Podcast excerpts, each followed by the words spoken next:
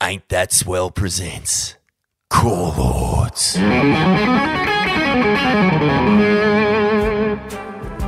This week's Call Lord is a Hawaiian heavy hitter, a Polynesian prince with the purest of surfing pedigree, Seth Moniz.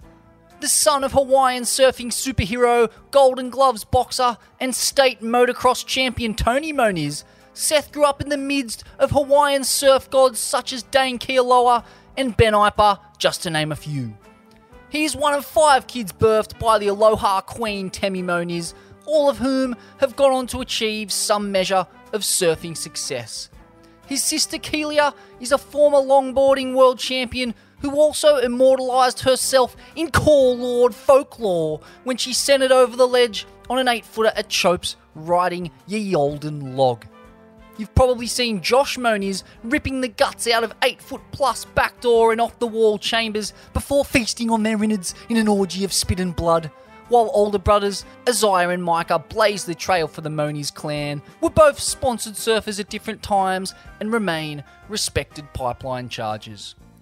Seth, at twenty-three years old, with two top fifteen finishes in his three years on the world tour, is well on his way to emulating his father and becoming one of the greats of Hawaiian surfing.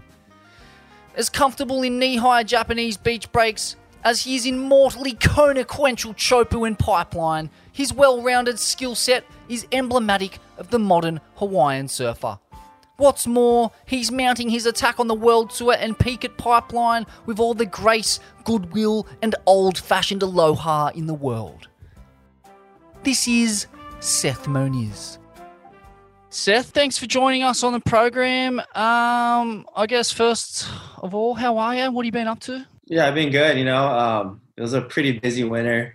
Obviously, we had tons of swell, so I think everyone was pretty burnt out this winter, and um, I've had, like, last week's been kind of small, so I've been training a bit, uh, golfing, and kind of keeping it mellow. I think we're going to get another flurry of swells coming up next week, so it's going to be good. Mental, yeah. I mean, uh, late season, I guess, is the best time of year for, for locals. Everyone's kind of bailed, right? Yeah, it's kind of like the season where, you know, it's kind of just locals, but honestly, sometimes it's that's when it's even harder to get waves because – all the locals are kind of on it and they're all out there. So it's, you know, it, it's, it's harder when those guys are out compared to when all the tour guys are out. Um, you know, you can kind of being local, you can kind of get away with paddling past them at pipe um, and kind of just taking position. But um, yeah, I think Pipeline is, it's always a challenge to get a wave. Um, but you just got to put your time out there, you know, spend hours and hours and, you know, you can luck into a really good wave. Fully, yeah. It can't be easy getting waves off Ezra and Ty Van Dyke and uh, some of these kind of big cats that roam the North Shore. Yeah. yeah, it's tough with a lot of older guys and these bulldogs, um, especially like guys like Cole Rothman or Eli, John, Nate. Those kind of guys are – they're pretty much every wave, so you kind of got to, you know, pick and choose your waves and – um almost like you sit under those guys and um, luck into a wave that they miss or something. That's kind of like another way, angle approach that you can surf pipe is sitting underneath those guys and hopefully they'll miss a bomb and you're right under them. Right. Fascinating. Um, yeah. Talk us through some of your personal highlights from this most recent North Shore winter, like any particular waves that stand out or days or runs of swell. Man, it's all kind of a blur. Every swell is kind of a blur. We just had tons of good days of pipe and backdoor, but I had one wave where I was pretty stoked on. Um, I think I entered it into the wave of the winter. It was just kind of a perfect pipe wave. It, it just, it was just like picture perfect the whole wave. Like it, was, it wasn't a big wave, but it was really round and hollow. And um, I was on a pretty big board. I was on a six eight, which I normally don't ride out there just because it was like thirty feet. And I kind of came into the inside and kind of got lucky underneath those guys. Like I said, a few guys were out the back and it kind of swung wide and I was kind of just in the perfect spot for that one. Yeah. Well, you're one of the, the top handful of guys at arguably, you know, the best wave on the planet. Um, I guess like, yeah, what's the view look like from the top of the pecking order at Pipe, or how close to the top of the pecking order are you? Um, I'm not at the tip top yet, I don't think, but I feel like I'm right there and I feel like I kind of deserve that spot there to be the better waves of them all. Um, but I don't know, there's still guys, you know, that are older than me that I respect, and, you know, I'll give them the right of way. But if it's my turn, you know, I'll, I'll probably take it and, you know, give it a shot. But um, it's all, all, everywhere, all friends. And I feel it's not like back in the day where, you know, your toes and you're just kind of just scared to surf pipe. Um, especially like a lot of the newcomers, like even like the Colapintos, you know, they can go out there and still get their fair share. You just gotta gotta spend your time out there and um, put out put out um, hours in the water.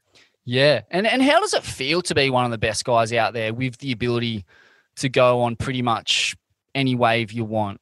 Yeah, it feels great, but there's still a lot of really good guys, and um, I don't know, it's uh, it's a confidence booster just being from here and knowing, you know, being a local there. So, you know, that's easier. You know, I can kind of. I don't have to sit on guys that I, I normally would um, be sharing waves with somewhere else. I can kind of just paddle out to the peak and um, hanging out with the boys at the peak. So it's definitely uh, uh, from Hawaii and um, being a pro surfer and just cutting up and surfing this spot. Yeah, and uh, absolutely. And so take us right back to the beginning, man. Like your father, Tony, is a Hawaiian surfing legend. Uh, you know, talk to us about some of his surfing achievements and, and how they shaped you.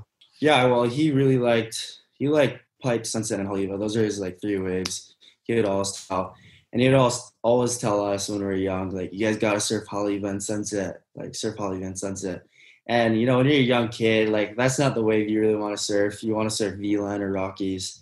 So he would always be just he wouldn't push us too hard to like force us to go surf those waves, but he would really tell us like, you know, those are the fundamentals about surfing, and um, you gotta put your time out there. And you know, now, now today, I, I really love Pipe, Sunset, and Haleiwa, especially Pipe, you know. But uh, Sunset and Haleiwa in those waves the last few winters, um, just putting in my hours, and kind of wish I surfed those waves more when I was young, like my dad told us, but, you know, it's all good.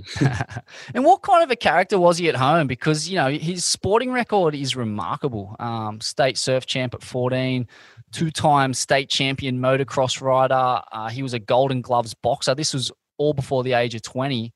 Uh, and then a finalist at the Duke at Sunset, got sixth in the Eddie, was a staple of surf mags and videos all through the eighties. Uh, does he get in a, does he get around in a cape at home? I mean, he's pretty much a, a Hawaiian superhero. Nah, you know, my dad was uh, pretty humble about all that stuff. And honestly, just growing up, I never really realized, like, the G or who he was. You know, he's kind of just dad, and not I was older. You know, you kind of realize oh, dad was dad was gnarly. Dad was winning all these comps. Like at twenty, I would say I'll I'll compare myself, and I'd be like, shit, I'm I'm I'm pretty far behind him. Like at my age, from what he did at twenty years old. So that was kind of like almost like a a goal of mine to kind of just accomplish this stuff he's he's done, like being a final at Pipe or win Vulcan Pipe Pro. He's won that. My brother won it. I I never won it. I made one final, and uh, so still one thing I kind of want to really get. And I mean, I, I have a chance to win a Pipe Masters since I'm on tour, so that's the big goal, I think. Yep, yep. And what were the big life lessons, discipline, work ethic uh, that you learned from you? Um. It's probably just always like respecting the elders, especially like when we traveled and when we were traveling alone. It always just say like, hey, I have friends all over the world, so you guys got to be good, you know, you guys got to be on your best behavior wherever we're going in. And that kind of just helped me out. Like when I was young, traveling by myself, just going to other places, and my dad would have a, you know, mostly good rep all the places we've we've gone to when we were young. So. But always meet new friends and uh, people that could like take us around and kind of show us like whether we're in Portugal or Brazil or France. Um, so it's kind of like this respect he built for us was pretty awesome. And now that I get to see it like firsthand traveling, um, I really respect that he's put a super image and kind of set us up. Yeah, for sure, man. What a great uh, legacy. And and your mum, Tami, man, talk to us about her. Like uh, she surfed. Uh, I believe that's how they, they met. Um, and what kind of a person is your mother, and, and what were the biggest lessons that you learned from her? Yeah, my parents, my parent, my mom actually worked at a surf shop. It was a locomotion surf shop, like the first one they've had. And my dad, you know, my dad came through the store one day, and my and my mom knew who he was, and um, I think they just hit it off from there. But uh, my mom's been probably the, uh, you know, she, my mom was a very strict lady when we were growing up. She she homed all five of us, and um, she was kind of just like the foundation of us. My dad was would always just let us go have fun, do whatever. He, he kind of. You know, he, he kept us in line, but he let us run free. You know, my mom was kind of the the queen of the house. You know, she, she made sure she made sure we're in check, and you know, we're always in good behavior when we're around mom. Yeah, healthy respect for women, always good, mate. Um, yeah. I'm fascinated too. You know, like Hawaii was known for its heavy characters uh, and a big drug scene back in the day, which you know you'd have to say probably exacerbated the heaviness of a lot of people over there. But uh, you're not from that kind of family. Like, were you aware of the pitfalls of drugs and violence growing up, and, and how did your dad keep you guys away from that? Yeah, I mean, I was always aware of what was what was going on in Hawaii and, you know, all the history of Hawaii, Hawaiian surfing. But I think my dad just, you know, he got away from it at a young age. You know, he he grew up in the middle of it. And um, luckily, I, I would say my mom was like his savior in a way.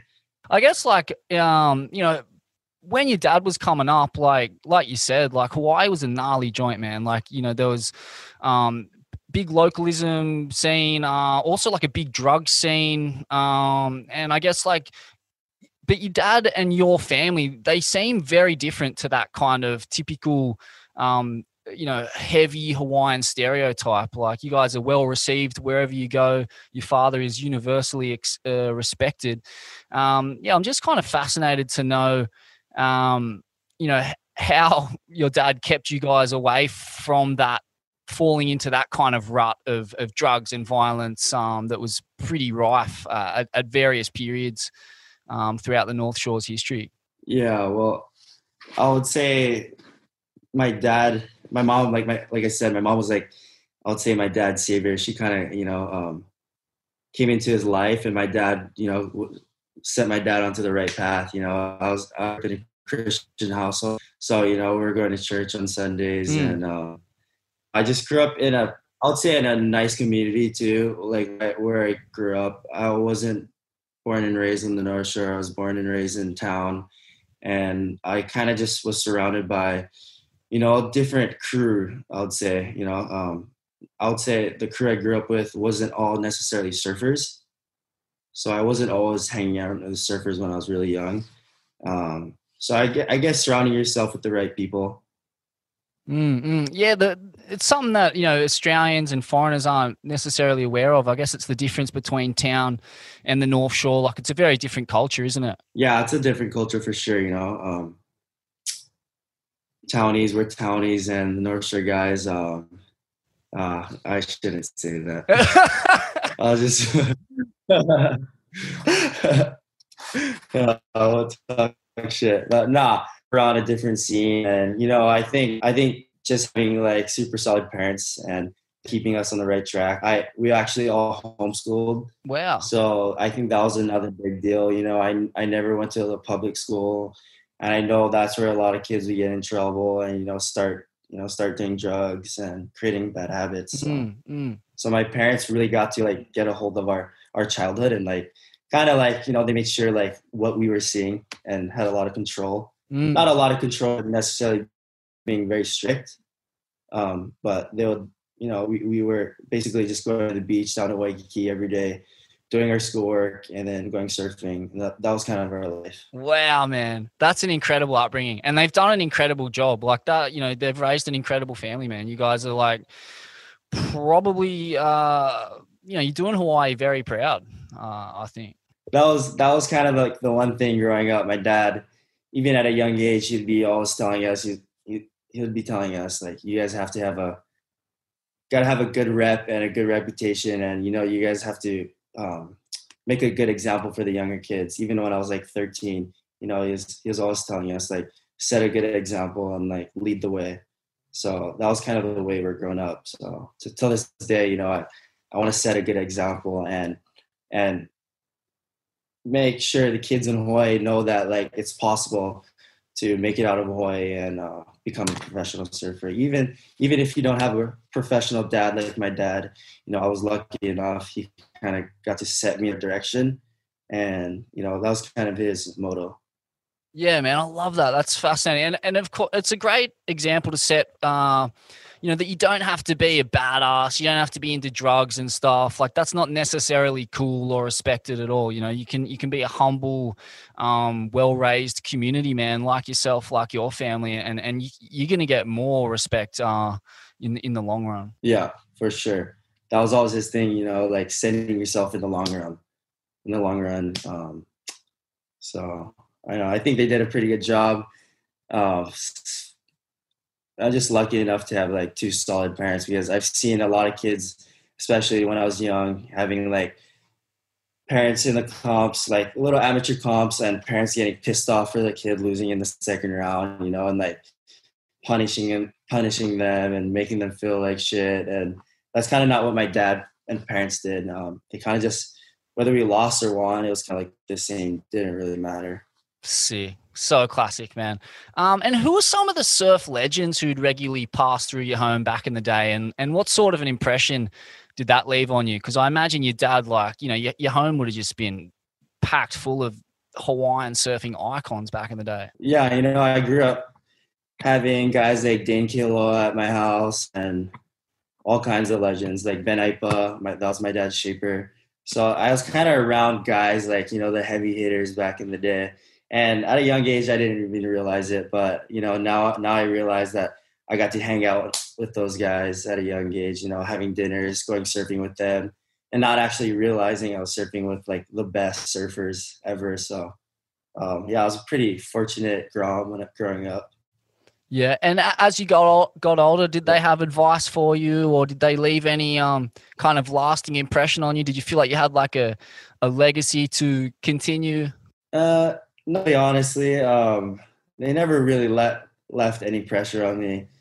It was just always like, go out and have fun, you know. That was kind of my dad's thing. Like, if you're not having fun surfing, then why are you doing it? So he kind of, he never really pushed us or coached us when we were young too. You know, Reynolds Hayes kind of came into our life at a young age, and my dad kind of just let Reynolds coach us, and my dad was our dad. You know, he kind of kind of liked it like that. So I would say he did it kind of right, because I think I would I would have gotten kind of annoyed at him if he was trying to push us and coach me too much when I was young. And so I think he realized that, and he kind of just let Reynolds do everything. So I think that was, like, one of the big reasons why I'm, like, still loving surfing. Yeah, man. Wow. Yeah. Fascinating. Um, and, yeah, talk through your progression from growing up in Waikiki, uh, in town there, to being one of the best in the world at pipe and backdoor. I mean, uh, the waves couldn't be more different. Yeah. I mean, growing up, I was like, I was really scared of big waves. And growing up in Waikiki, you're surfing a, a, a spot people travel all over the world just to learn how to surf. So it's a really, like, a forgiving wave. There's not much to it. There's no power. And, um, but, you know, eventually getting older, you'll progress to the spots like Alamoana Bowls or Kiwala Basin. And that's kind of where we eventually ended up, and kind of surfing every day. We went from, like, eleven to sixteen, and those are, like, the spots we kind of just learned all our fundamentals. And then I think pipe kind of came later for me. Actually, a funny story was, um, my mom's brother, he's a professional Japanese surfer, you know. My mom's one hundred percent Japanese, and uh, uh, his name's Kirby Fukunaga. And one day he he sat us all down, and he was, it was me, all my brothers, and one of my friends. And he sat us all down, and he's like, boys, he's like, boys, if you guys don't start surfing pipe, you guys aren't going to make it.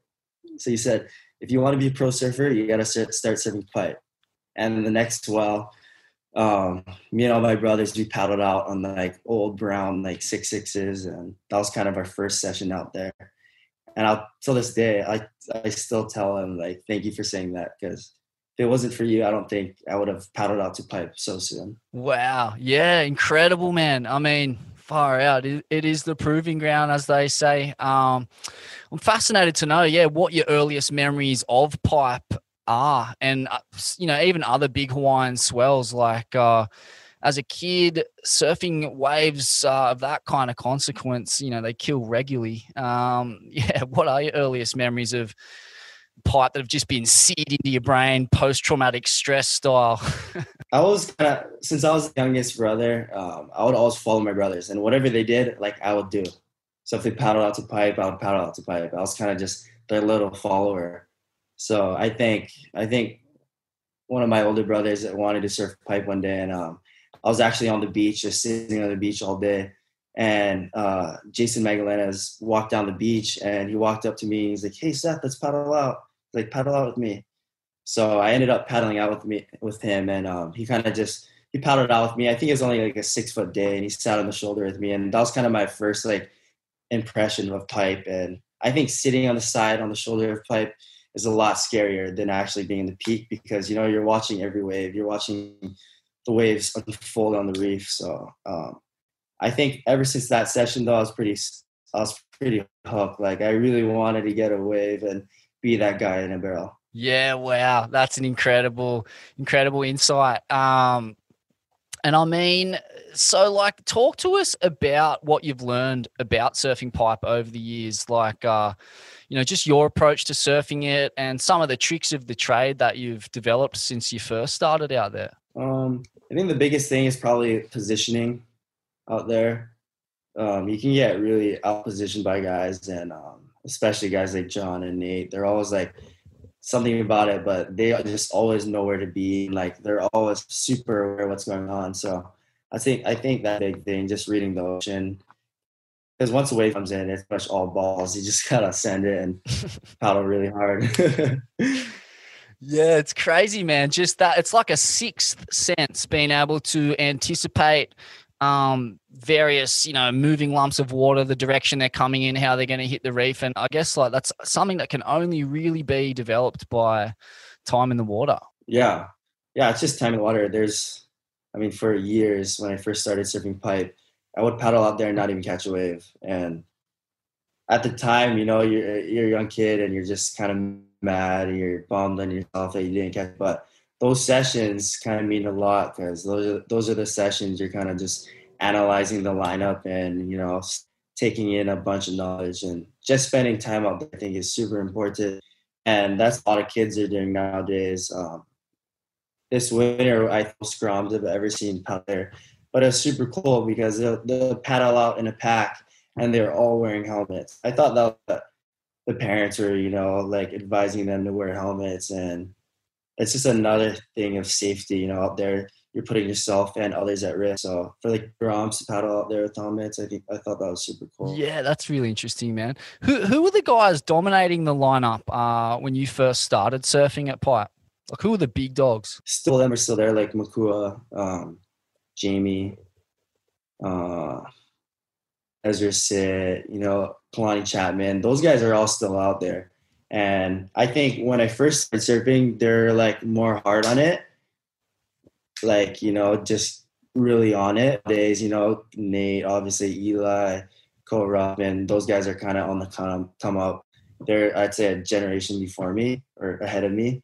And, um, you know, it, it seems like the tides are switching and those guys are the top dogs now. Wow. Interesting. Interesting, man.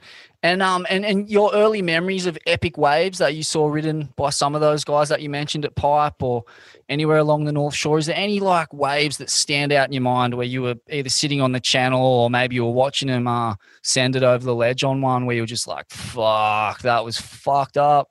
My first memory of just seeing a perfect wave and me just being like, wow, like I really want to surf that wave, was I was staying at the Bill Wong house when I was, I think I was like nine or ten, and I was staying there with my whole family, and Andy Irons was staying there and Lindy was staying there. And it was the morning of a big swell. And I know Andy paddled out early in the morning. So I woke up early and I, um, I, I went on the balcony and I watched the session, and he didn't catch a wave for two hours. Like I was like, this is Like I was just like, my eyes were just glued to the ocean. And then he finally got a wave, got a perfect wave. And I'm pretty sure I cover a few magazines, just like a, his bottom turn in the big backdoor pit. And um, I'm pretty sure it might have been a free surf or a surfing magazine cover. But that was kind of like that first wave where I was just like, damn, like I really want to get, get out there soon. And I remember that day he was telling me, he was like, hey, let's paddle out, paddle out with me. But I wish I, I wish I just did it, but I was still pretty scared, and I don't, I don't think I could have handled it that day. So that was, that was kind of one of my big regrets. Oh, don't be too hard on yourself, man. You were nine years old. Uh, but uh, and, and talk is fuck that, man. I love that memory, man. That is wild. Getting to see A I up close, um, just beast mode at backdoor is uh, a remarkable privilege, man. Um, but um, yeah, man. Talk us through your first proper wave that you had at either pipe, backdoor, or off the wall. Uh, whew. I think I think I really started when I started surfing like bigger pipe. I was kind of just like only getting right. I would somehow just be on the other side and just like, shit, I gotta go right. And uh, I think my first like actual proper pipe or backdoor wave was I was seventeen or I was sixteen, I think, and it was just like a really big stretched out closeout wave. It looked like. And I, I was just in the spot and I just went for it and I scoffed that wave. And I think still to this day, it's one of my better backdoor waves. I look back at that wave and it was, it was a pretty, it was a pretty good ride. And I, I put it in an old edit. I'm not too sure where it is, but um, it was actually one of my entries into the King of the Groms when I was still in that. So yeah, I was probably like sixteen. Wow. sixteen. Yeah. Right. Far out. Um, and, and who were the people who really helped you out there? Like gave you advice, coached you, Um, that sort of thing. And and what were some of the big lessons that they passed on to you? Jamie Jamie was actually really cool when I was really young. When I first started surfing backdoor, you know, I'll, I'll, I'll be out every day when it was like four foot, five foot. And that was kind of like my go-to size. And I think he started noticing that me and my brothers were like trying to put in time out there.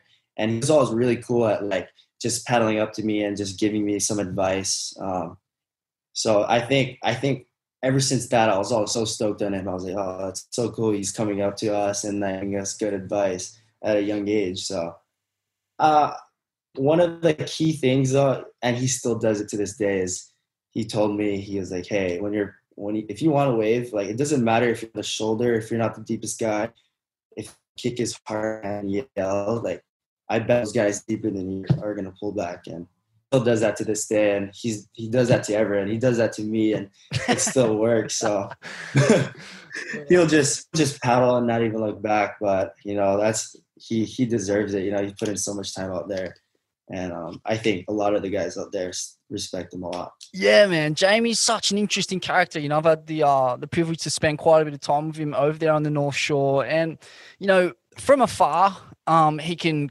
come across, uh, you know, through his media persona and some of the brash things he says as obnoxious or arrogant or whatever. But what people don't realize um, on the North Shore is, is how much he gives back to local groms, the local community.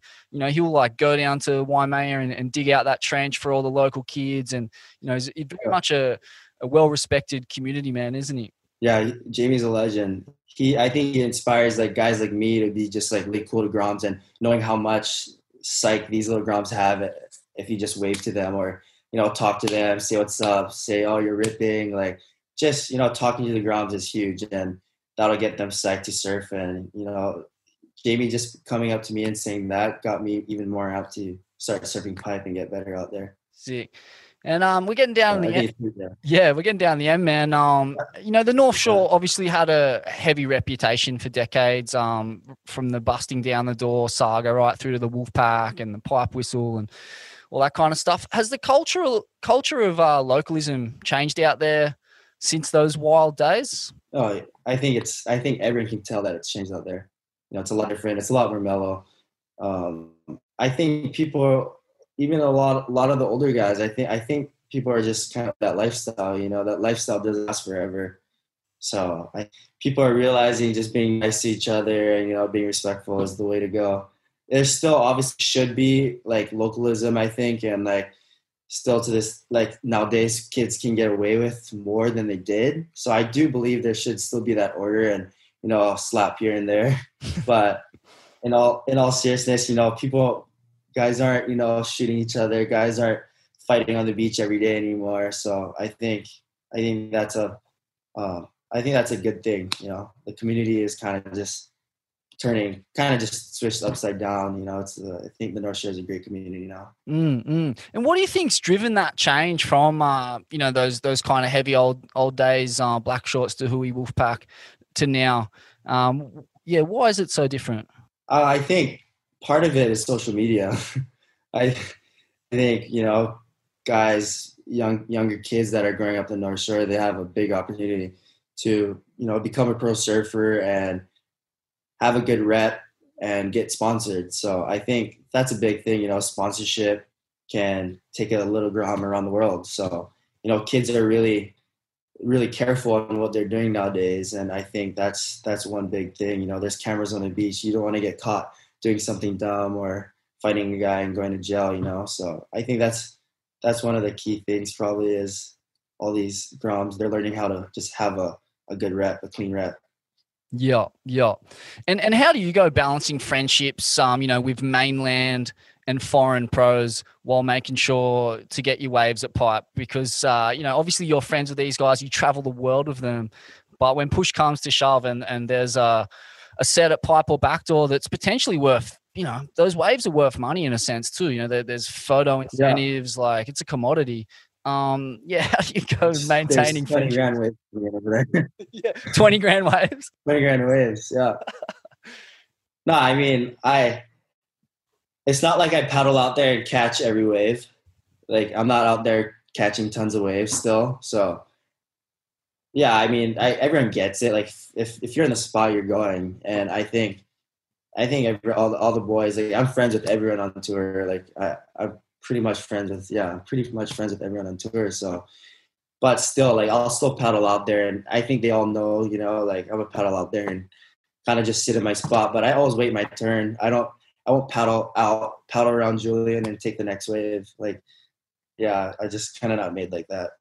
Yeah, nah, sick, man. I can't pull that off and, like, feel good about myself, too. Just, like, paddle out, talk to one of the boys and take the next wave. You know, I'll paddle out, talk to them, and then maybe – just position myself outside and wait for my. Oh, that's really interesting, man. That's a really kind of uh, I don't know what the word is. Maybe like spiritual way of approaching surfing. You know, if you if you got to steal a wave off someone to get it, then you you know the experience is going to be layered with guilt. Uh, it's not going to feel that good. Yeah, and I swear, when you do that, I've probably done that a few times, and when I've done that, like something happens. I have a shitty session after that. Or maybe break my board in the next wave. So I, I think just having good karma when you surf out there, you know, I hate to be have like any kind of confrontation when I'm surfing the wave because once you have that, kind of just ruins your session. Mm, mm. And just, it, you know. And and what about injuries and stuff like that, man? Have you how have you gone with that? I mean, you know, I know Jamie's like broken like uh, his leg or maybe both his legs out there. Like even the best guys get fucked up out there. Have, how have you uh, fared in that respect? I've been pretty lucky, I'd say. I haven't had any like serious injuries, just really, really mellow stuff. I, I think the, the closest thing I got to hurt out there was on a three foot day when I hit my head and I like nearly blacked out underwater, but you know, it was three foot. So you never know when that's going to happen. You know, you, you eat shit, head over the falls and you pop up in like two seconds, you know, it's kind of just, it's a hit or miss. So whoa. I've been really fortunate and haven't experienced anything too crazy. Sick, man. Well, thank you so much for um giving us all your time. And um, I guess finally, like, what's the plan from here on in for for twenty twenty-one? Yeah, I'd say just just getting ready to see if anything's gonna happen with the tour. Staying home right now and training and um getting ready to leave um soon. Oh man, can't wait to uh see you down under. Yeah, excited to see you guys soon. Um, see you in a month. Sick, man. All right, thank you, Seth. You fucking legend. Right on. Thanks so much. No worries, brother. Thank you. You. You. Are you kidding me? I mean, are you kidding me? Are you kidding me? You gotta be kidding me. You gotta be kidding me. You're kidding me. You're kidding me. You're kidding me, right? Are you kidding me? This guy, are you kidding me? Are you kidding me? Are you kidding me? Are you kidding me? Are you kidding me? Are you kidding me? Are you kidding me? Are you kidding me? Are you kidding me? You gotta be kidding me. You gotta be kidding me. You gotta be kidding me. You gotta be kidding me. Oh, you gotta be kidding me. You gotta be kidding me. You gotta be kidding me. You gotta be kidding me. You gotta be kidding me. You gotta be kidding me. You've got to be kidding me. You gotta be kidding me, right? You gotta be kidding me. What? You gotta be kidding me! You gotta be kidding me. You gotta be kidding me! You gotta be kidding me. You gotta be kidding me. Are you kidding me? Are you kidding me? Come on, you gotta be kidding me. You gotta be kidding me. You gotta be kidding me. Are you kidding me? You kidding me? You kidding me, right? Are you kidding me? You kidding me? You kidding me? You kidding me? Are you kidding me? Kidding me? You kidding me? Are you kidding me? Are you kidding me right now? Are you kidding me? Are you kidding me? You fucking kidding me? Are you fucking kidding me? Are you fucking kidding me? Are you fucking kidding me? Are you fucking kidding me? Are you fucking kidding me? Are you fucking kidding me? Are you fucking kidding me? You've got to be fucking kidding me. Are you fucking kidding me?